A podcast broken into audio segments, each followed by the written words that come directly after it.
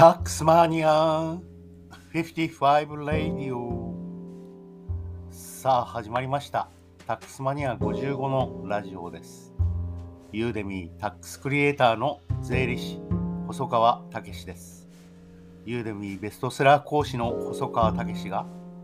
皆さんに税金の話を噛み砕いて、えー、分かりやすく伝えます。長年国税調査官国税審判官外資のアドバイザー大学教授等特殊な仕事を継続してきたタックスマニア55が国際税務等の話や税金以外のこぼれ話にもフォーカスして聞いている皆様に価値を届けます。初学者を意識しお客様の悩みを解決する立場でお客様が私のユーデミーコースの受講後の未来の姿を容易に想像できるような最終的にはターゲットを絞ってビデオの制作を続けていきますその制作過程で考えたことをラジオで喋ります第181回の今日は学さんが富裕層と仕事をして学んだことについてお話したいと思います。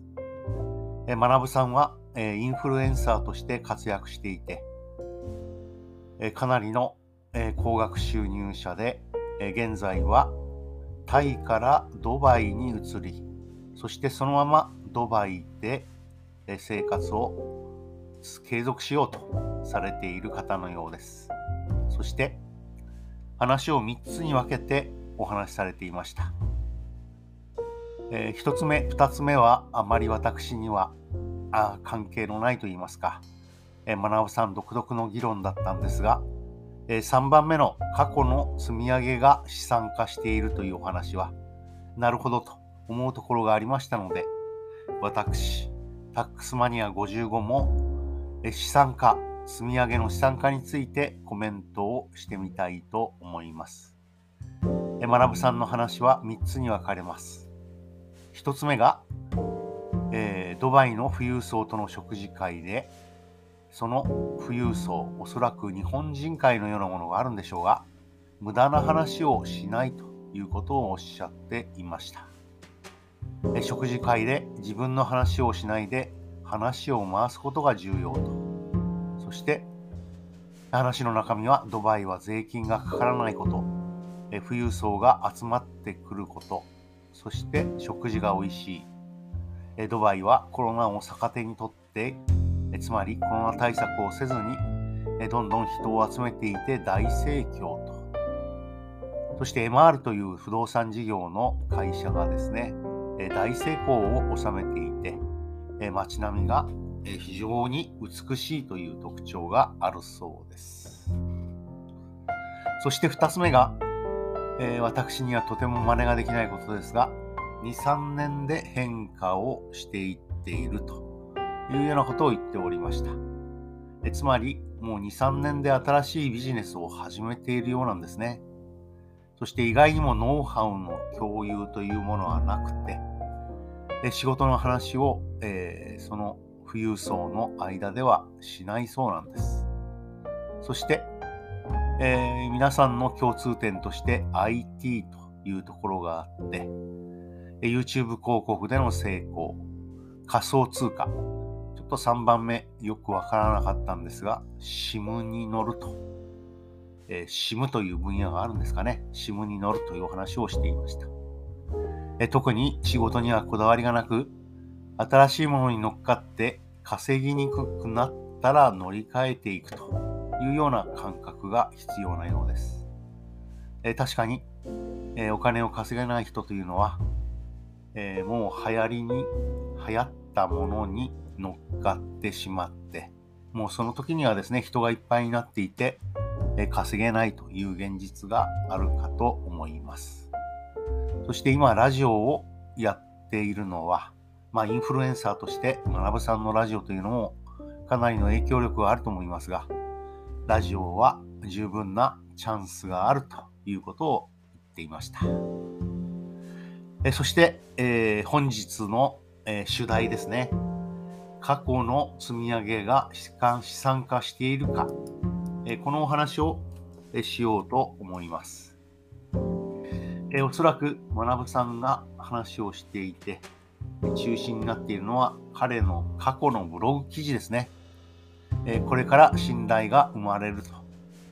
え過去のブログ記事を丁寧に書いたことにより信頼が生まれているという話をしていると思うんですね。え何か成果を出していく。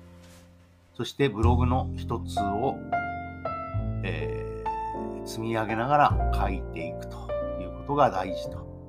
いうことをおっしゃっています。そして YouTube 動画、ブログ記事、そして、えー、読書等の勉強の知識がですね、え、踏み台になって新しいビジネスを始めるのに、え、資産になっているというお話をされていました。えなるほどと思うと同時に、えブログの一つ一つ、えこの記述が重要というのも、えなるほどなというふうに思いました。え私の場合ですと、えまず、え積み上げの資産化について、えこれはですね、多くの方が語っておりますよね。え今後、え私が考えているのは、えラジオ、えこの収録に加えてですね、えブログもラジオ台本とユーデミー台本で作っていこうと思っております。そして、えその一部は YouTube にして、え、流すということもやります。そのためには台本をもっと練る必要があると同時に、あくまで箇条書き方式にこだわっていこうかと思っております。え箇条書き方式というのは、えなるべく簡潔に箇条書きにしておいて、その箇条書きをもとに話を膨らませるという方法ですね。